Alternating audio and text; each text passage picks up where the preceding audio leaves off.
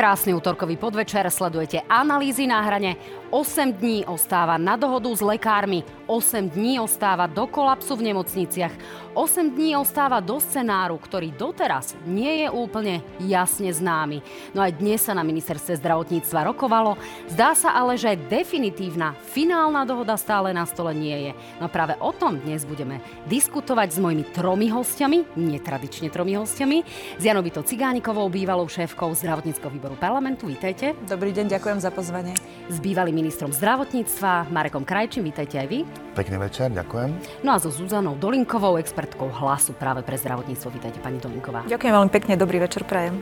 Dámy a páni, ako to už poznáte, sledujte aj našu stránku Noviny.sk, Noviny Plus SK, sledujte aj náš Facebook, náš Instagram a podcasty. Sme radi, že ste s nami. No, kým sa ale dostaneme k tým rokovaniam, pán Krajčí, ja som vás predstavila ako bývalého ministra zdravotníctva. Budete aj opäť budúci minister zdravotníctva? Neviem, prečo to teraz začína tak žiť to sú podľa mňa všetko špekulácie. Ja si myslím, že teraz sa máme sústrediť na tú situáciu, ktorá vznikla. No nehovoríte jednoznačne nie a z toho vznikajú práve tieto otázniky, ktoré sa nastolili aj e, teda Neviem. u môjho kolegu z inej televízie, čiže preto sa jednoznačne pýtam, je v hre to, že by Marek Krajčí bol opäť ministrom zdravotníctva? E, povedal som vtedy, nič nie je vylúčené, ale to nehovorím, že budem ministrom zdravotníctva. Chceli by ste ním byť? Mm, ani nie. No pani Cigáňková, vy, vy by ste napokon chceli byť ministerkou zdravotníctva v tejto situácii? V tejto situácii uh, by asi nikto netúžil po tomto poste. Na druhej strane myslím si, že uh, je dobré, keď tam práve teraz nie je Marek Krajčí napríklad, pretože myslím si, že pán minister Lengvarský rokuje intenzívnejšie a lepšie so sektorom. Na druhej strane úspešne sa to, sna- sa to darí bojkotovať už vyše roka pánovi Matovičovi. Na, vlastne výsledok toho, ako situáciu tu máme teraz, je najmä to, že sa s lekármi nerokovalo, pričom návrh na zvýšenie platov sme mali už v decembri minulého roka na stole, dokonca na zdravotníckom výbore. A teda e, ležalo to najmä na stole ministra financí, čiže akýkoľvek minister by tam nakoniec bol, tak e, výsledkom je, že keď sa chcú zvyšovať platy, v prvom rade na to treba peniaze. Však. No, pán Krajčí, vy ste si vypočuli ostrú vetu hneď takto na ovo, tak nech sa páči, zareagujte na kolegyňu, ktorá napokon možno v budúcnosti bude ministerkou zdravotníctva. To zase nie je vylúčené. Um, ja úprimne uznávam, že niektoré veci sú tu dlhodobo známe. Sú to problémy zdravotníctva táto vláda nezis- nedostala do vienka, by som povedal, najlepšie časy. Bola tu tá pandémia, potom zase prišli ďalšie krízy. O platoch e, sme vedeli, že ich chceme zvyšovať. E, v podstate máme to aj v programu vyhlásenie vlády, ale teda najmä sestry. A to, že tá, táto vec tu bola dlhšie na stole, s tým súhlasím. Samozrejme súhlasím, avšak už je to aj vyriešená. V podstate už aj schválený návrh zákona. A, takže si z tohto pohľadu si myslím, že to, tým, tým slubom sa dalo zadosť. Takže... Keby sa dalo zadosť, tak asi nemáme situáciu, ako máme Marek, ak si no, si nevšimol, tak máme tu no, budeme, budeme o tom ešte samozrejme diskutovať. Pozrieme si aj zo strich toho, čo sa dnes napokon odohralo na ministerstve zdravotníctva. E, pani Dolinková, z vášho pohľadu je ten dnešok nejakým posunom vpred? No minimálne, ak sme počúvali správne tlačovú konferenciu, tak už sa snažíme naformulovať tie jednotlivé požiadavky do konkrétnej podoby, aby to nebolo vo forme iba toho vágneho memoranda, že vláda si uvedomuje a dôležitosť celého zdravotníctva a situácia plánuje v nejakej národnej e, stratégii stabilizácie zdrojov a personálu e, niečo urobiť. Tak ja verím, že e, už po tom 10-hodinovom rokovaní včerajšom a vlastne aj po dnešných rokovaniach sám predseda Petr Vysolajský eh, Lekárskeho odborového združenia povedal, že konkrétne návrhy im naformulovali tak, dokonca veď na zdravotnom výbore pani Ciganíková vie povedať, že už tam tie konkrétne návrhy a požiadavky boli opakovane prerokované, tak to stačí iba asi napísať už konkrétne do nejakých konkrétnych požiadaviek a verím, že ak to tak bude naformulované, ako teda si to lekári žiad, želajú, tak by sme sa mohli posunúť. Obávam sa však, že stále zostáva otvorený ten eh, posledný 8 bod, pretože na tom sa dneska teda ešte stále nedohodli. No, tak my sa na to pozrieme eh, konkrétne, čo sa vlastne podarilo vyrokovať.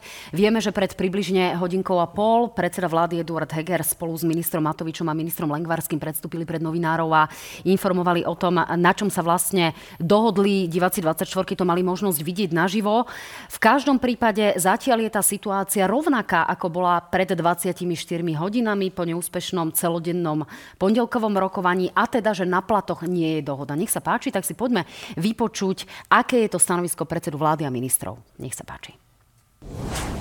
Ostáva to stáť iba na bode 8, čiže na bode platov.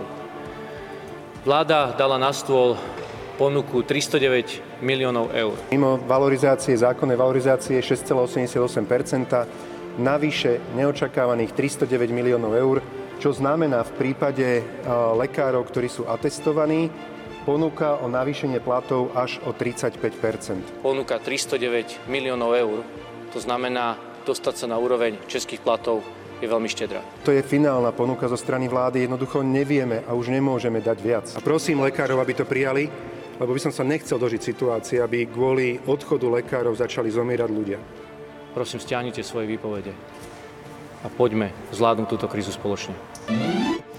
Takže, pán Krajčí, uh, poďte sa k tomu vyjadriť vy, predovšetkým ako bývalý minister zdravotníctva. 309 miliónov eur. Uh, vláda hovorí o tom, že je to zatiaľ maximum. Je to finálna ponuka. Igor Matovič už naznačuje, že uh, akési ostré vyjadrenia v zmysle, že ak teda nepríjmu 309 miliónov, môžu nám tu naozaj začať zomierať ľudia. Naozaj by to mali tí odborári prijať, alebo je tu ešte nejaký priestor na to, aby sa rokovalo? Dajú sa nájsť ešte nejaké peniaze, ale možno, že by mal minister Lengvarsky byť šikovnejší. Kde je tá chyba, kde to ešte viazne? Ja by som chcel z tohto miesta eh, na jednej strane poďakovať naozaj všetkým zdravotníkom za to, čo eh, doteraz pre slovenské zdravotníctvo robili aj v tých ťažkých časoch, že naozaj nasadzovali svoje životy, zdravie za zdravie a a za našich pacientov a z tohto pohľadu si myslím, že opäť všetkých tých 7 požiadavok, aj teda tých 8 požiadavok je plne legitímnych a, a chcem ešte naozaj, aby sa vy, vynegociovali alebo teda vydiskutovali čo najlepšie ich naplnenie do praxe. Tam sa zdá, že sa už blížia k dohode a za toto im úprimne chcem poďakovať. Čo sa týka toho 8. bodu, čo sa týka zvýšenia tých platov, ja si myslím, že táto ponuka je naozaj dobrá ponuka. Je to dokonca ponuka nad rámec toho, čo už je schválené v parlamente. Je to ponuka aj na základe analytikov, ktorá nás robí konkurencie schopným aj voči Českej republike, teda nášmu najbližšiemu susedu, susedovi. A ja som presvedčený, že drvá väčšina tých lekárov, ktorí tie výpovede podali, že s touto ponukou sú spokojní. A teda by som sa chcel prijať k pánovi premiérovi, aby naozaj sa stiahli tie výpovede, ale Určite sa prihovorám za to, aby sa ešte dobre dorokovalo tých prvých 7 požiadavok. To znamená, že v prípade, že by e, požadovali lekársky odborári ďalšie peniaze, šlo by o akési neadekvátne, možno do istej miery aj vydieranie? Ja, ja si myslím, že každý lekár si na toto vie odpovedať sám, v akých podmienkach pracuje, koľko peniazí to momentálne teraz je, v akej sme situácii. A ja som presvedčený, že drvivá väčšina tých lekárov, ktorí momentálne teraz tie výpovede podali, to nerobili kvôli financiám a si myslím, že toto, čo sa podarilo doriešiť, eh, že podľa mňa sú s tým spokojní. No na druhej strane, ak to nerobili kvôli financiám, zdá sa, že tých 7 bodov je už tak povediac dohodnutých. Ako eh, povedali predstavitelia vlády, píše sa už paragrafové znenie, dokonca taký ten draft už donesli samotní odborári práve na ministerstvo zdravotníctva. Pani Ciganíková, eh, predsa len Ide o peniaze, v tomto prípade 309 eur, 309 miliónov eur. Je dosť, nie je dosť, mali by byť lekári už aj vzhľadom na to, čo naznačil pán Krajčí, že tu máme krízu, že sú tu ľudia, ktorí naozaj, povedzme aj s veľmi nízkymi dôchodkami, majú obrovský problém s energiami, že by tí lekári už v tejto situácii mali byť spokojní? No, v prvom rade chcem povedať, že to, čo sme počuli od pána Krajčírho, je taká akože znôžka prázdnych slov, lebo je, pravda je taká, Marek, že vy ste dali na tento rok taký rozpočet, ktorý má najnižšiu platbu za poistenca štátu v histórii a ty si za tento rozpočet, na rozdiel odo mňa, hlasoval aj na tento rok. Čiže ťažko očakávať zlepšenie situácie pre zdravotníkov všetkých povolaní zdravotníckých, keď dáme menej peňazí do zdravotníctva. Jednoducho táto vláda sa nedohodla, lebo sa nevie dohodnúť s nikým. Ona má s každým problém. Tak e, jasné, že to je problém, škodí ľuďom táto vláda. Na druhej strane, to, čo nazývam, že škodí ľuďom, to teraz nie je to, že odmietajú navýšiť. Ja si myslím, že Súčasná ponuka vlády je férová a mala by e, naozaj lekárskym odborárom stačiť. A myslím si úprimne na rovinu, poviem, že to už hraničí s vydieraním, keď pýtajú viac na, na svoje platy. Pozor, oni dostali ešte dokonca ponuku pre neatestovaných lekárov, s ktorými sme mali väčší problém, tam bol väčší e, finančný rozdiel v platoch s, Čes, e, s Českou republikou. Dostali pre nich e, ponuku na vyšší plat pre týchto neatestovaných, aby nám tí mladí neodchádzali do tých Čiech. Tu vlastne neprijali, ne, nevyjadrili sa k nej pozitívne. A stále vlastne Tie rokovania stoja na tom, že oni chcú o nejakých, takže pár desiatok eur mesačne viacej za, e, za rok praxe navyše, čiže pre tých starších lekárov ja rozumiem a za mňa je úplne oprávnená platová požiadavka. Kto, keď nie lekár, má, má mať, akože zachraňuje životy a zdravie, tak kto, keď nie lekár, má byť slušne zaplatený. My sa tu tvárime, keby to bol hriech tu.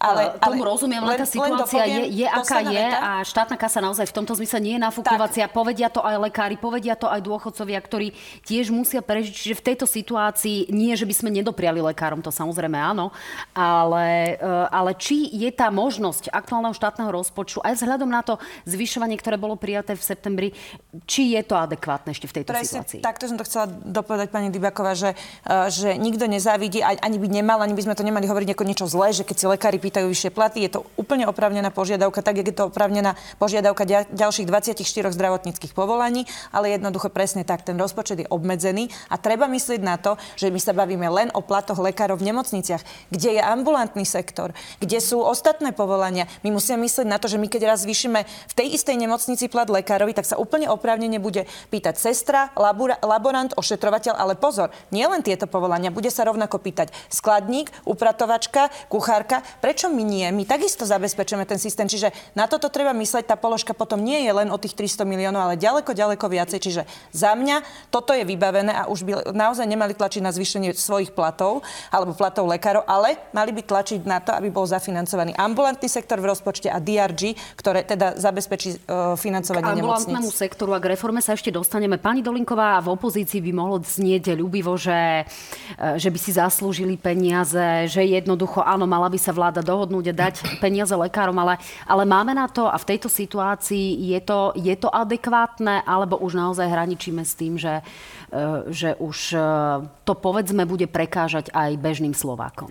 No v prvom rade treba povedať, že situácia, do ktorej sme sa dostali, je výsledkom e, viac ako ročného, roka pol nekonania, nie že konania tejto vlády, pretože neviem, na čo to hrotíme 8 dní do úplne posledného termínu, keď sme mohli rokovať naozaj roka pol, požiadavky sú na stole, na jar sa vyhlásila štrajková pohotovosť zo strany Lekárskeho odborového združenia. Celé leto sme mali na to, aby sme mohli rokovať, počkali sme sa na výpovede.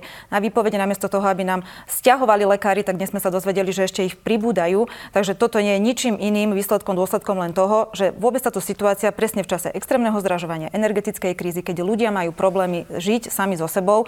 Musia ešte riešiť to, že sa im odkladajú operácie, že bude určite, ak sa to nevyrieši, zhoršená dostupná zdravotná starostlivosť. Na margo toho, čo povedal pán premiér Heger dnes, že teda aj minister zdravotníctva, že 7 požiadaviek je už kvázi na 95% vyrokovaných, treba povedať, áno, pokiaľ nie je vyrokované všetko, nie je vyrokované nič. A my už sme pred Minulý týždeň vlastne počuli od pána premiéra, že 7 požiadaviek je dohodnutých, všetko stojí na platoch. Potom sme zistili, že naozaj na platoch to nestojí, pretože ani tých 7 požiadaviek nebolo ešte naformulovaných tak, ako si to lekárske odborári žiadajú a aby teda sme dospeli k nejakej uh, dohode. My sme to prepočítali a musím povedať, že je to ten rozdiel, ktorý požaduje dnes Lekárske odborové združenie a aké ponúka vláda, je 12 eur hrubom na mesiac. V hrubých číslach, veľkých číslach je to teda 40 miliónov a teraz sa poďme baviť o tom, že či 40 miliónov ročne sú tie peniaze, ktoré chceme obetovať za to, že na Slovensku nebudeme mať zabezpečenú dostupnú zdravotnú starostlivosť. No Áno, určite tom... viem si predstaviť, že tie peniaze by sme mohli použiť aj niekde inde. Ja súhlasím s tým, však ja prvá budem hovoriť, že ambulantný sektor je ten najdôležitejší, pretože tam by sme mali robiť gro zdravotnej starostlivosti a potom až optimalizáciu siete nemocnic a všetky ostatné uh, reformy zdravotníctva. Ale už keď sme to nechali vyšperkovať do takejto situácie, aj môj návrh od začiatku, alebo už tieto posledné dni je, tak poďme sa dohodnúť na 7 bodoch, ktoré sú, nech sú na finál úplne hotové a potom poďme bodovať, e, rokovať o tom poslednom bode a možno urobiť naozaj kompromis, možno ustúpia lekárske odborári, možno ustúpi vláda. No, je na to 8 dní. E, v každom prípade, pán Krajčí, e, tá výčitka prichádza aj z úst pána Vysolajského, že sú to dva roky naozaj, ktoré s vami rokujú, že minimálne rok a pol to má na stole aj premiér, že sa malo rokovať v lete, ale dnes prišiel okrem iného pán Vysolajský aj s návrhom, kde sa dá nájsť tých 40 miliónov, ktoré by mimo iného boli štruktúrálnym výdavkom, to znamená každoročne sa opakujúcim. Tak nech sa páči, vypočujeme si pána Vysolajského, ktorý teda takýmto spôsobom v úvodzokách nazbieral tých 40 miliónov. Je to cesta ku kompromisu, ktorým, hovorím, nás delí už len posledných 40 miliónov eur, keďže včera bola navýšená tá ponuka. Myslím si, že naozaj sa, sa blížime k dohode tak, aby sme sa stretli. Je to otázka ochoty pána ministra financí. Napríklad v prípade CT, ktoré máme drahšie ako Česká republika, sa dá, keby sme išli na ceny CT vyšetrení v Českej republike, tak ušetríme ročne 10 miliónov eur. Keby sme išli na počet výkonov v krajinách V3, CT a mer vyšetrení, tak sa ušetrí 16 miliónov eur. Keby sme išli na centrálne nákupy liekov v nemocníc štátnych, tak ako to robia iné krajiny, tak ušetríme ročne 37 miliónov eur. To sú údaje z ministerstva financí a pán minister financí nevie nájsť 40 miliónov na to, aby sme zastabilizovali personál, keď nám slovenské zdravotníctvo personálne kolabuje. Pán Krajčí, má pán Vysolajský pravdu? Našiel legitimne tých 40 miliónov na to? Myslím si, že áno. Áno. A treba to dať do memoranda a nech ich dostanú. Tak, to je celkom prekvapujúce práve, práve od vás, pani Ciganíková, vy to vidíte asi rovnako. No, ja zase by som až takto úplne nešla na to populisticky, lebo treba na, naozaj priznať a, a povedať. E, myslím, že to bolo za, neviem, či za Petra Pellegriniho alebo, alebo Tomáša Druckera, kedy, myslím, že Tomáš Drucker ešte, e, kedy sa urobil Inštitút zdravotnej politiky, ktorý mal na starosti to, že vlastne e, akoby porovnával ceny jednotlivých nákupov a jednotlivých položiek. A toto isté sa dá urobiť samozrejme aj s tou ponukou. Ten priestor na to bol vytvorený, aj, aj tá inštitúcia, aj všetko okolo toho. Škoda, že to Marek Krajčí zrušil, lebo fungovalo to dobre. Čo som zrušil? No však Ešte to porovnávanie, inštitút e, si vymenil za ZIU, ale to porovnávanie tých jednotlivých cien a to teda, keby sa rozvíjalo a pokračovalo sa v tom porovnávaní medzinárodnom, tak áno, mohli, a, a zverejňovalo, tak áno, mohli sme mať ten výsledok. Teraz, ono je to, viete, to je tak, že uh, keď, keď máte uh, málo poskytovateľov na trhu, alebo teda obmedzený počet poskytovateľov na trhu, oni vám jednoducho nedajú nižšiu cenu, tak nemôžete vypovedať a nerobiť CT. Čiže áno, súhlasím, ale Čiže to, to nie je takto plýtváme ľahké, a tie peniaze by mohli ísť na platy lekárov? Pani Dybaková, určite plýtvame, ale nie len tu. Plýtvame napríklad aj v tom, že uh, súkromná nemocnica mi spraví operáciu šedého zákalu, mi spraví 3000 za rok s, so šiestimi lekármi, zatiaľ čo štátna nemocnica mi spraví polovičný počet alebo tretinový a, a má raz toľko lekárov. Aj v tomto plýtvame, že prídete o jednej po obede do nemocnice štátnej a nenájdete tam lekára. Aj v tomto plýtvame, tak ako nebuďme, že úplne povrchmi, tak sa bavíme o tom, že jasné, zaslúžia si určite zdravotníci aj lekári vyššie platy, ale už sa konečne začneme baviť o pacientovi, že dobre, však áno, chcete viacej, tak nám ale dajte nejaké garancie, napríklad to, že budete dlhšie pr- uh, pracovať, alebo to nie je, že práce, lebo oni v tej práci sú, len teda menej administrovať a viac operovať napríklad v tých štátnych nemocniciach. Prístupte k tomu, aby vás pacient mohol hodnotiť, hej.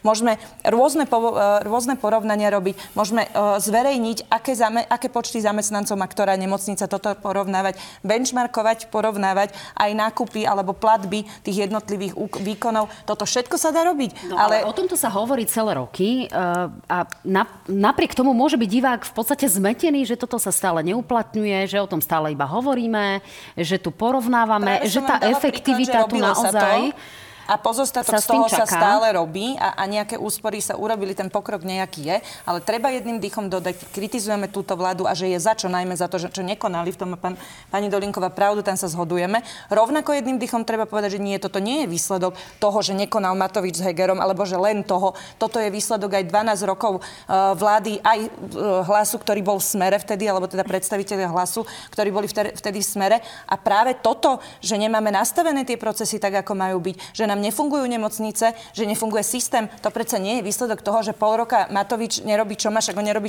čo má vždy. Ale je to jednoducho dlhodobý výsledok a preto netreba očakávať, že to vyriešime zo dňa na deň a je na mieste dohoda, kde sa dajú termíny časové a opakujem, za mňa je na mieste, nie že da, ďalších 40 miliónov. Naozaj si myslím, že to hraničí s vydieraním a ja by som s týmto už nesúhlasila. Tá ponuka od vlády v tomto momente pre odborárov je férová, mali by ju zobrať a radšej tých 40 miliónov dať na, na DRG, na tie ambulancie, na lieky, ktoré sme slúbili pacientom, lebo keď niekde dáte, inde budú tie peniaze chýbať. Takže prepačte, ja sa ospravedlňujem, že uh, nie som úplne akože tak populistická, jak možno niektorí moji kolegovia, ale hovorím to na rovinu, že táto situácia jednoducho ma hneva. No, poďme k tomu, či nám naozaj hrozí kolaps, pretože e, napriek tomu, že to naozaj od tej, um, od tej dohody nás delí nejakých 40 miliónov, ako o tom hovoril pán Vysolajský, predsa len máme na stole výpovede, je ich približne 2000 1100, niektorí lekári ich síce stiahli, iní zase pribudli. V Prešove sa napríklad stalo to, že uh, lekári vypovedali decembrové služby, nedali priamo vypovede, ale vypovedali služby. A máme tu aj situáciu, ktorá nastáva v Žiline, kde nebudú schopní poskytovať ani akutnú zdravotnú starostlivosť. Čiže, uh, pani Dolinková, vy očakávate katastrofický scenár? No v prvom rade treba povedať, že uh, nikto nechce, aby k tomuto došlo a že akékoľvek iné riešenie ako dohoda je hazardom a nie je prípustné akékoľvek iné riešenie, ale ak sa tak stane, tak my nemáme jednoducho anesteziológovi, nebudeme mať ľudí, ktorí keď sa strane, stane nejaký úraz, ktorí budú môcť operovať, ktorí budú môcť uspávať. Tá situácia je nepredstaviteľná, preto pre mňa nie je žiadne iné riešenie ako dohoda vôbec predstaviteľné a pre pacientov už e, vôbec nie, pretože to, to sa jednoducho nedá. Ale e, ak ešte môžem doplniť na to, čo, sme, čo hovorila pani e, Ciganíková o tých 12 rokoch a kto je zodpovedný zodpovedný, veď my to aj priznávame, že dalo sa vždy urobiť viacej. Nikto nie je e, dokonalý a každý mohol urobiť viacej, lenže v tejto situácii, keď sme teraz, nemôžeme sa vyhovárať na to, čo bolo už teraz pred 12 rokmi, pretože to nám nejako nepomôže a nezastaví ten kolaps. Ja sa len čudujem tomu, keď ešte naozaj na tom zdravotníckom výbore sa rozprávalo, ako sa všetko nedá, ako tie požiadavky, tých 7 požiadaviek, ktoré by sme chceli naformulovať okrem teda platov, tak to je nepredstaviteľné, pretože tá legislatíva sa nedá prijať, je to na dlhé e, lakte a skrátené legislatívne konanie konanie nie. A teraz vidíte po týždni rokovaní, intenzívnych rokovaní, už zrazu sa dajú aj tie požiadavky naformulovať. Čiže ja mám niekedy pocit, že to je len otázka chcenia, či to chceme urobiť alebo nechceme. A dopoviem iba poslednú vetu v tej mm, prvej vašej otázke, čo ste povedali, že ja mm, si nemôžem pomôcť, ale pre mňa toto všetko smeruje len k jednému a to je k výmene na poste ministra zdravotníctva. Potrebujeme proste dotlačiť, mám taký pocit, celý tento zdravotnícky sektor, traumatizovať spoločnosť, traumatizovať ľudí len preto, aby uh, Igor Matovič si vybavil kšefty s uh, ministrom Lengvarským a vymenil si tam z človeka na svoju pozíciu. Nevravím, že to bude túto kolega. No, na druhej strane, nebola by, to, nebola by to taká konštrukcia, ktorá by v konečnom dôsledku aj poškodila samotnú vládu, pretože zase, ak by nový minister mal dostať 100 dní na zorientovanie sa v rezorte, o približne rok sa nám začne veľmi ostrá predvolebná mm. kampaň, malo by to vôbec zmysel, pán Krajčí? Prichádza to do úvahy vo Oľano? Ja si myslím, že teraz treba sa sústrediť na vyriešenie tejto situácie a, a pán Legvarský má v tomto našu plnú podporu, aby sa to podarilo. Aj vašu osobne? Určite, určite. V tejto veci určite 100%. Ja, aj keby ju tak mal o rok skôr, nemuseli mm-hmm. sme tu mať tento ne, problém, lebo žiada vyzvýšenie platov už rok. No, pán Krajčí, ja vám trochu som, pomôžem. Vy ste tu vo veľmi som, nevýhodnej situácii v tomto zmysle. Žiadal som ináč zvýšenie ale... platov aj ja už. A vtedy sme sa dohodli, že tie koeficienty z roku 2019 budú priaznivé, že sa to urobí v roku 2021. Naozaj je pravda, že ja som čakal, že to bude skôr. S týmto súhlasím. A ešte môžem jednu iba doplniť k tomu vydieraniu, keď sme sa bavili, že prečo by mali vydierať lekársko odborové združenie, veď ono vlastne prišlo s tou požiadavkou kompromisnou, neprišla vláda. Oni ustúpili z tých e, platových požiadaviek, áno, teraz už sa bavíme o 0,3-0,2 ale ten prvý ústupok, ten prvý kompromis, vlastne čo sa týka platov, e, s tým prišlo lekársko odborové združenie v No, na druhej strane naozaj je pravda, že sa tu veľmi málo rozprávame o pacientovi, rozprávame sa o lekároch, ktorí, opakujem si to, zaslúžia síce, ale e, pacient začína byť tak povediac v ohrození. Pán Krajči, očakávate naozaj situáciu, kde budeme prevážať z nemocnice do nemocnice pacientov, možno povedzme aj onkologické deti, budeme riešiť to, aby niekto mohol mať zoperované koleno aspoň v nejakom normálnom čase, alebo sa nám naozaj toho 1. decembra stane, že sa budú rušiť e, operácie a ten, kto mal mať, e, kto pol roka čakal na operáciu kolena, ju dostane o rok. Ja dúfam, že nie. Toto naozaj táto vláda si nemôže dovoliť. Myslím, že to jasne deklaroval aj koaličný partner Olano v tomto prípade a ja si myslím to isté, že tá dohoda tam musí nastať. A opäť ja by som len zopakoval to, čo som hovoril na začiatku. Ja som presvedčený, že tam nejde ani až tak o tie, o tie platy. Že to navýšenie momentálne teraz je fakt akceptabilné, plne konkurencieschopné. Keď hovoríte, že od, odborári ustúpili, no oni od, odstúpili zo 100% navýšenia mzdy, však to vieme, že to je nereálne. Tak samozrejme, že ustúpili. Ďakujeme za to, že ustúpili. Ja myslím, že teraz väčšina tých eh, lekárov, ktorí možno aj podpísali tie výpovede a sledujú toto dianie, pre, som presvedčený, že pre dobro pacienta stiahnu tie svoje výpovede ale, ale, ale súhlasím s tým, že treba počkať, nech sa dobre ešte do roku je čo najlepšie tých prvých 7 požiadaviek. Dnes má o tom rokovať aj koaličná rada. Máte nejaké informácie o tom, či schvália tie požiadavky, tých, povedzme tých 40 miliónov, ktoré aktuálne má LOZ? To záleží na, naozaj na koaličnej rade, aby sa rozhodli a urobili dobré rozhodnutie zatiaľ tie karty, ktoré nám dnes ukázali, sme všetci videli. Dám ešte na záver e, tohto prvého bloku. Vláda zatiaľ nehovorí o tom, a nechce o tom hovoriť naozaj ani minister Lengvarský. Včera veľmi rýchlo, tak povediac, uh, utekal z toho krízového štábu. Nechce vláda hovoriť o krízovom scenáre, ktorý by mohol nastať po tom 1. decembri. Čo by z vášho pohľadu mohol zahrňať a čo by jednoducho mal, mal mať štát pripravené v prípade, že naozaj tá dohoda nenastane a že sa táto uh, dohoda na 8 bodoch memoranda rozsype. Pani Ciganíková. No, Ja ešte predtým len poviem jednu vec k tým miliónom. My tu hádame desiatky miliónov, lebo táto vláda nás naučila, že tam 100 miliónov, tam 200, tam miliarda, ani to nemusíte poriadne rokovať, len to šupnete v zrýchlenom čítaní. Ako keby sme stratili cit o, o tom, že tie peniaze niekto tam musel zarobiť a miesto toho, aby to dal vlastnej rodine, to dal tento, tejto vláde, tam má peniaze zodpovedne spravovať. A keď hovorím zodpovedne, tak si prosím vás uvedomme, že za 50 miliónov ja postavím novú nemocnicu niekde v regióne. Čiže keď sa bavíme o výdavku 40 miliónov, že len tak, tak my sa vlastne bavíme o jednej nemocnici každý rok. No Čiže ale tu sa naozaj, to... E, tu naozaj musím dodať, že vy síce postavíte novú nemocnicu, ale nemáte toho, kto by v nej jednoducho operoval, toho, kto by tam nejakým spôsobom ošetroval a pacientov. Preto pretože to je presne to, o čom hovoria dnes aj odborári, že máme tu polovicu nových sál, ktoré nemáme obhospodárované. Nech sa páči, dokončite. Áno, a preto súhlasím s navýšením uh, miest práve pre tých neatestovaných, tých mladých, ktorí nám odchádzajú viacej ako tí starší. Práve preto súhlasíme s ďalšími podmienkami. Práve preto sme súhlasili a tlačili na zvyšovanie platov. Práve preto som ne, ne, nesúhlasila s minuloročným rozpočtom. Tlačíme na zvýšenie tohto. To sú všetko systémové minimálne požiadavky, ktoré neviem urobiť, keď dám niekde inde peniaze. Toto si treba uvedomiť. Krízový scenár. Krízový scenár, aby som sa, ja som taká priama, však je to mne známe, tak aby som sa nekrutila, tak krízový scenár nie je nič iné ako núdzový stav, vypnutie elektívnej starostlivosti, pričom núdzový stav nie je kvôli tomu, aby nemohli podať výpovede, lebo núdzový stav aj zavedenie vám neruší platnosť výpovedí, oni, oni dobehnú a normálne, uh, normálne platia. A on rieši to, že vlastne riaditeľia nemocnic by mohli presúvať napríklad tých anesteziológov bude, môže, môžu presúvať v rámci nemocnic a určite je takýto plán, tí riaditeľia spolu komunikujú, toto musím oceniť, že sa pripravujú napriek tomu, akože to, toto, toto keď sa stane, to je, to je fatálne zlyhanie tejto vlády a to nie, že potom na to doplatia pacienti. Vy keď chcete teraz si naplánovať plánovanú operáciu, zabudnite, lebo tí riaditeľia odkladajú tieto termíny preto, lebo nevedia, čo bude. No, toto na druhej strane, pani zlyhanie. Dolinková, my asi nevieme uh, naklonovať tých lekárov, ktorí by aj v rámci toho núdzového stavu uh, nejakým spôsobom slúžili. Nevieme tomu lekárovi dať 3,24 po sebe, aby tam nejakým spôsobom suploval kolegov. Čiže ako má vyzerať ten núdzový scenár, aby sme to prežili? No musel by byť vyhlásený určite núdzový stav, tak ako povedala pani kolegyňa. Musela by byť nariadená pracovná povinnosť, ale to by sa týkalo tak ako v prípade covidu aj lekárov z ambulancií. Tam ale nemáme anesteziologov, takže to by nám vlastne riešilo situáciu s operáciami, kto by, uh, kto by uspával.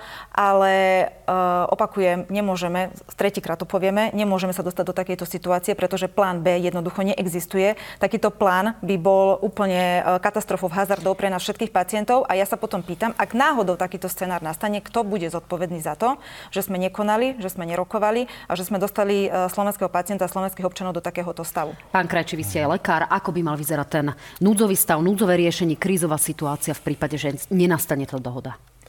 Tak súhlasím s tým, čo bolo povedané, ale treba naozaj mať dáta, kvalitné dáta, kde, odkiaľ, kam, ako čo je pokryté a teda vlastne na čom sme. Ja som tiež zatiaľ nepočul tieto informácie. Samozrejme, môže to byť aj súčasťou taktiky, že pán minister to u mne nezverejňuje, pretože keď si pripravuje nejaké riešenia, nejaké scenáre, on sám vie, ktoré regióny ako budú postihnuté, kde ktoré nemocnice sa pomôcť môžu, ktoré nemôžu. Samozrejme súhlasím s tým, že to je absolútne neadekvátne a takéto niečo by nikto nechcel z nás, aby sa dialo.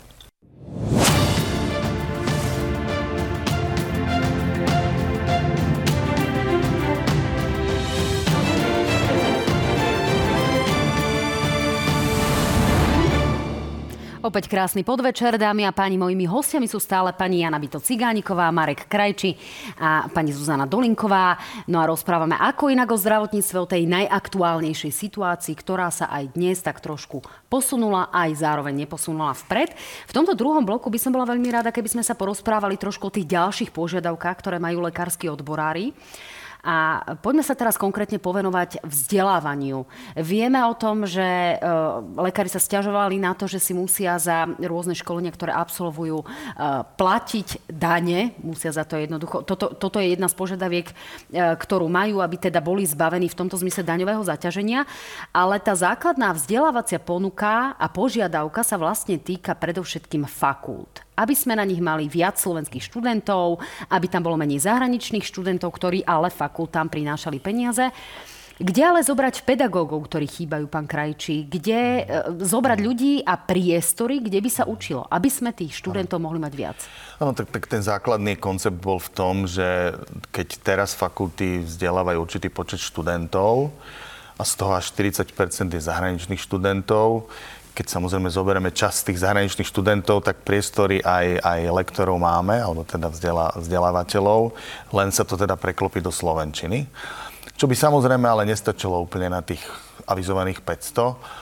A tam sa momentálne teraz veľmi intenzívne rokuje a dokonca myslím, že už sa aj konajú prvé kroky, aby vznikla nová univerzita v Prešove, ktorá by tiež vzdelávala budúcich lekárov. No, zdá sa ale, že to nie je úplne možné ešte od budúceho školského roka. To je systém, ktorý nabieha. Čiže kedy by sme mohli mať z vášho pohľadu tých prvých študentov, možno aj v tom Prešove a viac študentov v rámci našich fakult? Tak to je úplne správny postreh nie od budúceho roku, lebo o mnohé tie fakulty už si aj, by som povedal, zakontrahovali tie počty tých zahraničných študentov na budúci rok a takisto prešlo to nestíha.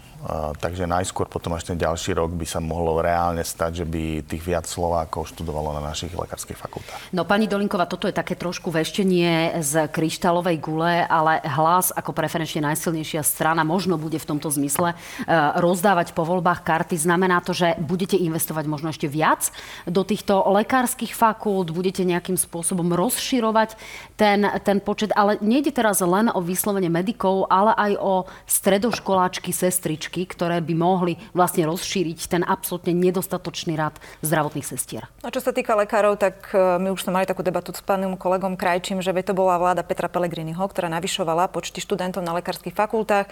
Nasledujúci rok aj potom menila presne ten pomer zahraničných a slovenských e, študentov e, v prospech slovenských študentov, vyčlenila peniaze na to, aby sa doplatilo zo štátu to, čo by platili si za štúdium zahraniční medici.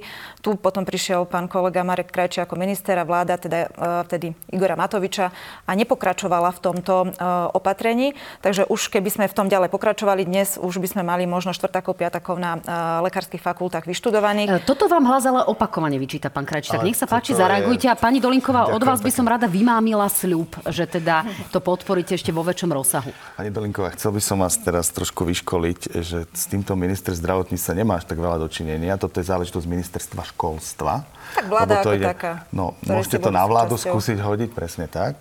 A ja, čo som sa teda naozaj dopočul, že tam naozaj systémovo neboli zdvihnuté tie platby za normatívy tých študentov. To znamená, keď jeden ročník zvýšite, OK, tak tí tí, ktorých, na ktorú dáte dotáciu, sa posúvajú potom do ďalších ročníkov, ale vy keď chcete to isté urobiť ďalší rok, tak znova musíte dať ešte raz násobne toľko viac peňazí. No, každý ročník. Áno, a tým pádom toto nebolo dotiahnuté, nebola to vôbec moja zodpovednosť upozorňujem, ja som ani netušil, že tento problém je, pretože toto naozaj bola zodpovednosť ministerstva školstva. A teraz momentálne sa prichádza naozaj na to, že uh, uh, potrebujeme možno troši linku poprosiť tie univerzity, aby naozaj nevzdelávali až toľko tých zahraničných študentov a trošku viac dali priestor tým slovenským a študentom. sme úplne s tým, že by sme super. S tým, že to, som, to sa teším. S tým, že teda určite by sa ja to, malo platiť ja toľko. Rada naruším potom. Uh, s tým, že by sme samozrejme mali zaplatiť tým fakultám toľko, koľko dostávajú za zahraničných študentov a dať im tam jasné garancie, že tieto platby budú dostávať aj v budúcnosti. Pretože veľmi ľahko sa samozrejme môže stať, že to, čo oni majú zakontrahované, tých zahraničných študentov, to sú samozrejme rôzne krajiny, ktoré dodávajú tých študentov. Tam bolo investované množstvo, eh, množstvo by som povedal, a, úsilia, aby títo študenti chodili ku nám študovať. No pán tak... Krajčí, zase na druhej strane faktom je, že ministra financí, ktorý drží štátnu kasu, máte vy od začiatku funkčného obdobia. Áno, Bol tu áno, nekonečný jasne, spor áno. bývalého ministra školstva, áno, pána áno, Grelinka, áno, áno, s ministrom uh, financí, áno, áno. čiže nie je ta, tento systém aj obeťou toho nekonečného konfliktu? Dúfam, že nie, keď teraz tak jednoznačne okamžite bol ochotný, bez ohľadu na to, čo to stojí, zainvestovať do vzdelávania budúcich lekárov. Ja si myslím, že keby vedel o tomto probléme, tak si myslím, že tam snáď by ten problém nebol. Ja zase nepoznám pána Matoviča ako takého, ktorý naozaj kvôli nejaké osobné nenávisti nedáva financie. No pani Dolinková, zareagujte, keď chcete a pani Cigániková potom Iba dokončím, lebo naozaj je pravda, že Igor Matovič má konflikt s každým, s každým jedným, aj teda s ministrom, ale aj s každým jedným človekom a pokiaľ nie je po ňom, tak e, je problém. Áno, mohol v tom pokračovať, či už pán minister školstva alebo celá vláda. Áno, jednoducho vláda, ktorá prišla v roku 2020, toto opatrenie zrušila. Mohlo sa to nastaviť, že každoročne, samozrejme, že každý rok výchovy toho medika by sa doplácalo a že by sa ten pomer teda tých zahraničných študentov znížil na úkor slovenských študentov. Veď v tomto je zhoda. Ak ste hovorili o tej Prešovskej lekárskej fakulte, ja nie som si istá a presvedčená o tom, že máme dostatočné množstvo pedagógov, ktorí by dokázali naozaj vyškoliť či už o 500 alebo 200 študentov viacej, že by tam boli vytvorené personálne kapacity no, na to. kde ich nájde vaša prípadná vláda, pani Dolinková? No neviem, či je riešenie otvárať ďalšiu lekárskú fakultu. Podľa mňa je lepšie zastabilizovať tie miesta a priestory aj personálne, ale aj uh, materiálne súčasných lekárskych fakult. Samozrejme, chýba nám na výučbu kvalitná koncová univerzitná štátna nemocnica, ktorá tu už uh, dávno mala byť a ktorá nebude postavená ani teda z plánu obnovy, pokiaľ to takto pôjde ďalej. A čo sa týka uh, sestier a stredného zdravotného personálu, tak tam my sme ako strana určite za to, aby sa zmenili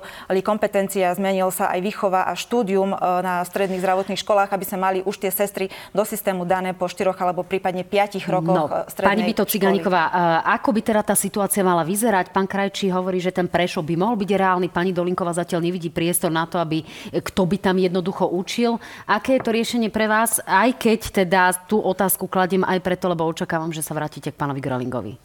A, to ste vybavili za mňa. Marek veľmi správne povedal, že smer, si, e, smer prepačte, hlas vtedy, nie, vtedy smer, teraz hlas. E, pán Pellegrini si urobil síce PR, ale nedal na to peniaze, to je pravda. A takisto je pravda, čo ste povedali vy, že toto je o peniazoch, čiže minister financí to mal zafinancovať. Ja chcem povedať k inému, k tomu riešeniu, lebo teda z týchto takých prázdnych rečí sa akože neprídeme k tomu riešeniu.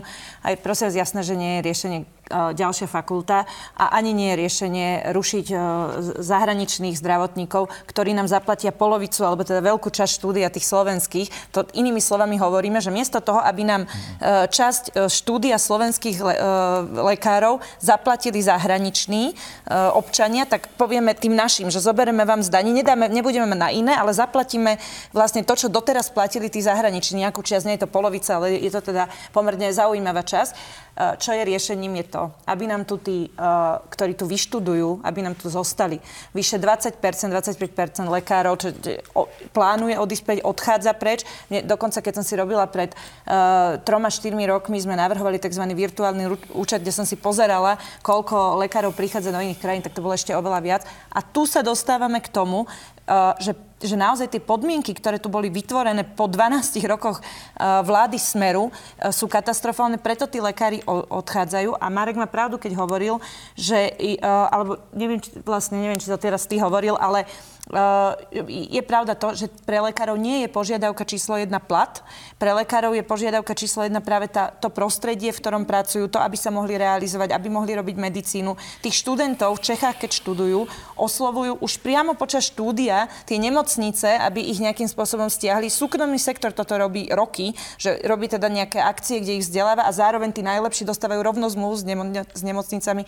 Tak prosím pekne, treba zlepšiť tie podmienky, na tom sa teraz pracuje a za toto treba vyslovene oceniť Lekárske odborové združenie, že to je oveľa dôležitejšie ako tých 0,01 na platy a tých 40 miliónov, oveľa efektnejšie a dôležitejšie je tých 7 ďalších požiadaviek, ktoré spôsobia, z toho najpodstatnejšie 2 až 3, ktoré spôsobia to, že nám tu zostanú tí, tí lekári, ktorí vyštudovali. Toto je najlepšia cesta a nie to otvárať niečo nové a zároveň naši občania platia, uh, platia štúdium lekárom, ktorí potom uh, odchádzajú do Čiech alebo do iných krajín, pretože tu majú hrozné podmienky. Toto toto je riešenie. No prečo by tu iba, mali tí lekári je... teraz aktuálne ostať? Iba jednu doplňujúcu otázku, že potom, keď zoberieme 40% zahraničných študentov, tak naši sa vlastne nedostanú a rovno idú študovať do Čiech a v tých Čechách vyštudujú a potom tam už zostanú. Čiže pomer 40% 60 je podľa mňa strašne nespravodlivý voči slovenským študentom, ktorí sa potom nevedia dostať vlastne už na príjmačkách na Slovenskú lekárskú fakultu. Toto nie je pravda, tá látka je rovnaká pre všetkých zahraničných aj slovenských. To nie je pravda, že teraz sa kvôli e, týmto nedostanú. Aj ten pomer je určený a my ho vieme aj obmedziť nejakým spôsobom v zákone. No. Len vravím, len vravím však z tých peňazí, ktoré dostávame z, z tých zahrani... A inak to je aj vizitka pre naše školy, že sem chodia zo zahraničia študovať lekári, znamená, že tá úroveň, napriek tomu všetkému, to, tá, tá úroveň vzdelania je, je otázka od, odkiaľ chodia, z ktorých krajín chodia. ktoré pomáhajú aj, aj nášmu vzdelávaniu a my akože len aby sme tu boli za pekných, tu rozprávame o tom, že však zdajme sa týchto peňazí a zoberme peniaze našim občanom, aby sme vychovali lekárov, ktorí nám potom odídu do zahraničia. No, pán Krajči, nech sa páči, zareagujte. Na druhej strane doplňam to o otázku, prečo by tu tí lekári alebo tí študenti mali ostať, keď v zahraničí majú lepšie podmienky a v zásade v celej Európskej únii je kríza počtu lekárov. Áno, toto je veľmi validné a s týmto plne súhlasím, že treba zlepšovať podmienky ako aj pri vzdelávacom procese, tak pri následných špecializáciách pre tých lekárov, ktorých my, my vzdelávame. Samozrejme, môžeme sa pobiť aj o tých, ktorí študujú na českých lekárskych fakultách, ale treba to urobiť, lebo to sa žiaľ nedieje. A potom väčšina Slovákov zostáva v Čechách aj ďalej pracovať. To znamená, o týchto ľudí treba oslovovať už počas štúdie a vytvárať im naozaj pracovné podmienky a zároveň aj zaujímavé, atraktívne podmienky, aby zostávali tu pracovať. Chcel som však zareagovať na zopár nepresností. To sú relatívne presné údaje. 83% našich študentov zostáva pracovať tu, ktorí študujú študovali na lekárskych fakultách, takže nie 25% odchádza, ale len 17 z tohto pohľadu. A naozaj ja poznám, a to, sú, to, sú štati, to sú štatistiky, že mnohí, ktorí sa nedostali, nakoniec potom išli študovať do Českej republiky, na do Olomovca, do Hradca Králov, na iné lekárske fakulty, e, ktoré tým pádom už keď tam ten človek sa, študent adaptuje, tak potom s veľkou pravdepodobnosťou zostáva v tej krajine. Ale takže... nedostali sa, lebo boli počiarov, nie? Lebo boli nad čiarou a, a, neboli, a nedali sa možno bol iný. A ešte ďalší problém nie. je, čo by som chcel povedať, že náš štát v rámci normatívu platí veľmi podobné peniaze za slovenského študenta ako za zahraničného študenta. Zistí si to, je to presne tak, ja som bol prekvapený. Tam je rozdiel v tom, že slovenské peniaze, ktoré sa dávajú na študentov, sú presne štrukturované a potom musia byť vykazované. Pre fakulty sú tie peniaze od zahraničných študentov ako keby súčasť ich voľných peňazí, ktoré majú v rámci podnikateľského prostredia alebo zisku. Takže z tohto pohľadu samozrejme oni majú väčší záujem o týchto študentov, ale nie je to tak, že by tí zahraniční platili čiastočne alebo prispievali na tých slovenských. Dobre, dámy a pána, navrhujem teraz ale naozaj no, prejsť na, na tému ambulantný sektor a to, čo sa v zásade týka všetkých pacientov. Máme obrovský problém s tým, že máme e, lekárov, tak povediac, v seniorskom veku, e, významný počet, až nejakých približne 40% z 12 tisíc lekárov naozaj dosahuje ten dôchodkový vek a vlastne zo dňa na deň by mohli, povedzme, vyšším územným celkom odovzdať licenciu a jednoducho skončiť. A v niektorých e, miestach, dolinách slovenských by jednoducho nemal kto ošetrovať deti, nemal by kto robiť neurologa a podobne. Čo robiť s tou ambulantnou sieťou, ktorej reforma mala byť súčasťou aj reformy nemocničnej siete, aby nám tí mladí lekári prichádzali aj na východné Slovensko, aj niekde na Kisúce, na Oravu, aby tam mali svoje ambulancie a aby sme tam nemuseli mať 75-ročných lekárov. Pani Dolinková, nech sa páči. No, Ambulantný sektor je vždy a bol vždy ten posledný, pretože mala som tu čest ich niekoľko rokov zastupovať, ktoré túto vláda a ministerstvo zdravotníctva zaujímalo. Proste my, keď sme prišli na rokovanie, ambulantný lekár príde na rokovanie so zdravotnou poisťovňou, a rokujú sa o nejakých zmluvných podmienkach preto, aby sme ďalej mohli poskytovať v tých ambulanciách zdravotnú starostlivosť. My tu máme iba toľko, to, koľko nám zostalo z nemocníc, my vám viacej dať nemáme. Buď ambulanciu budete ďalej a budete akceptovať aj takúto zmluvu a budete zmluvným poskytovateľom, to znamená, že tá zdravotná starostlivosť sa tam bude poskytovať z verejného zdravotného poistenia, alebo budete nezmluvní. No a čo s tým? Lebo zdá sa, že ani na základe toho memoranda, ani na základe tých nových platových podmienok na tom ambulantní lekári prakticky nič nezískajú. A teraz sa pozrite, že ako sa oni pozerajú na túto pôročnú uh, toto divadlo, ktoré sa tu hrá s nemocničnými lekármi. Nemocniční lekári jednoducho uh, vyhlásili štrajkovú povinnosť, dali výpovede, ale nikto sa nepýta, že čo bude s ambulanciami, aké máme peniaze pre ambulantný sektor ja na vrhu. V na, a vy sa pýtate, áno, v návrhu rozpočtu pre uh, zdravotníctvo. Hovorím, je to chrbtová ako zdravotníctva, to, na ktorej musíme stavať zdravotnú starostlivosť. Hovorila som to pri prvej stratifikácii, pri optimalizácii siete nemocníc, že vôbec sa to nerieši. Súčasťou uh, súčasnej optimalizácie je len ale reforma uh, všeobecnej všeobecnej ambulantnej zdravotnej starostlivosti, to znamená, že všeobecných pre dospelých a pre deti. Nie sú tam zahrnutí vôbec špecialisti. Kritizujem to od prvého návrhu stratifikácie pani uh, ex-ministerky Kalavskej. Nikto to vtedy nepočúval, nikto to odtedy neriešil. Za tie 4 roky sme sa neposunuli Čiže nikam. čo s tým, pani Dolinková, tretíkrát? Čo, čo s tým, tak treba nejakým spôsobom podľa toho, ako bude uh, dofinancovaný vlastne ten nemocničný sektor, určite adekvátne dofinancovať aj ambulancie. A áno, tak ako ste povedali, Kedykoľvek môže štvrtina ambulantných lekárov povedať, jednoducho nevládzeme, odchádzame, sme v dôchodkovom veku, sme prestarnutí. Treba na novo nastaviť sieť ambulantnej zdravotnej starostlivosti, pretože ak nám všetci tí pacienti prestanú chodiť do ambulancií, pretože nebudú mať chodiť do akých, aj v tých hladových dolinách, ako ste hovorili, všetko nám skončí v nemocnici. No preto sa pýtam na tie riešenia, pani Bito Cigániková, kde vy vidíte to riešenie? E, sú obce, kde dokonca starostovia ponúkajú byt lekárový, ponúkajú v podstate zadarmo e, tú celú tú ambulanciu toho bývalého lekára. Prakticky by to doslova nestalo nič toho nového mladého lekára, ktorý by prišiel a ten záujem nie je. Dobre, trošku to ukludníme, e, tie, tento nával negativizmu, lebo treba zároveň povedať, že som si tak uvedomila pri tom, jak tu rozprávame, vlastne celú dobu sme nepovedali nič pozitívne. Treba povedať, lebo udeli sa aj veľké, veľmi pozitívne veci. Za tejto vlády sa naozaj udeli veci, ktoré sa predtým historicky neudiali. Keď pani Dolinková hovorí o tom, že treba teda urobiť optimalizáciu siete ambulancií, s čím sa dá iba súhlasiť. Ja som prvá, ktorá povie, že áno, toto je napríklad konkrétne, e- efektívne riešenie, na ktorom sa už pracuje, ale veď mohli to urobiť 12 rokov predtým, nekonkrétne vy samozrejme, myslím teraz pána Pelegriniho. Takže to je také, no ale dobre. Čiže uro- začalo sa robiť na tejto optimalizáciu. Čo sa urobilo, čo je veľký krok, tak sa u- urobili dotácie pre uh, lekárov, ktorí by otvárali ambulancie v, v regiónoch. Nie je to ani zďaleka dokonalé. My sme to mali na výbore, sme to rozoberali do podrobností, treba tam zlepšovať, ale urobili sa tieto kroky na ich podporu podporu. E, robia sa ďalšie kroky aj legislatíve napríklad k tomu, aby jednoducho mohli tí mladí lekári prebrať ambulancie, no aby, aby k tomu boli to motivovaní. Na to sa pýtam, no, lebo máme rôzne reportáže, kde, sa, kde vyslovene tí starostovia hovorili o tom, že máme problém, máme tu 80-ročnú pani doktorku a nechce ani len s tou ponukou toho bytu sem nikto pani, prísť. Do, e, pani redaktorka, v tomto momente sa to nepreja, nepretavuje ani náhodou do reality. Ešte preto, lebo na, na to, aby sa to stalo realitou, to najprv musíte povoliť v zákone. To prvé kroky sa robia, ďalšie sa určite musia robiť. Okrem tej optimalizácie siete ambulancií a toho dofinancovania, je, je, toto je samozrejme dôležité. E, treba nastaviť aj iné veci, aby jednoducho fungoval tento sektor a treba, treba mu pomôcť. Ale uh, toto celé, e, čo sa deje momentálne, to, to sa nedá spraviť, že hneď. Ja stále opakujem, že naozaj, keď sa tu roky nič nerobilo, tak dá sa to robiť len postupne a dá sa to robiť konkrétnymi záväzkami a tieto sú aj obsahom toho memoranda s konkrétnymi termínmi. Čiže nie je to tak, že nič sa nezlepšuje, sú veci systémové, ktoré sa zlepšujú a, a, a sú dôležité, keď sa v nich bude pokračovať, tak naozaj to je dobré, ale to neexistuje riešenie, že toto spravím dnes a zajtra bude lepšie a nie je to Tomu ani, že rozumiem, financie. len my sme tu na to, aby sme to vysvetlili naozaj tým občanom, ktorí sa nevedia dostať k lekárovi. Pán Krajčí, záverečné slovo.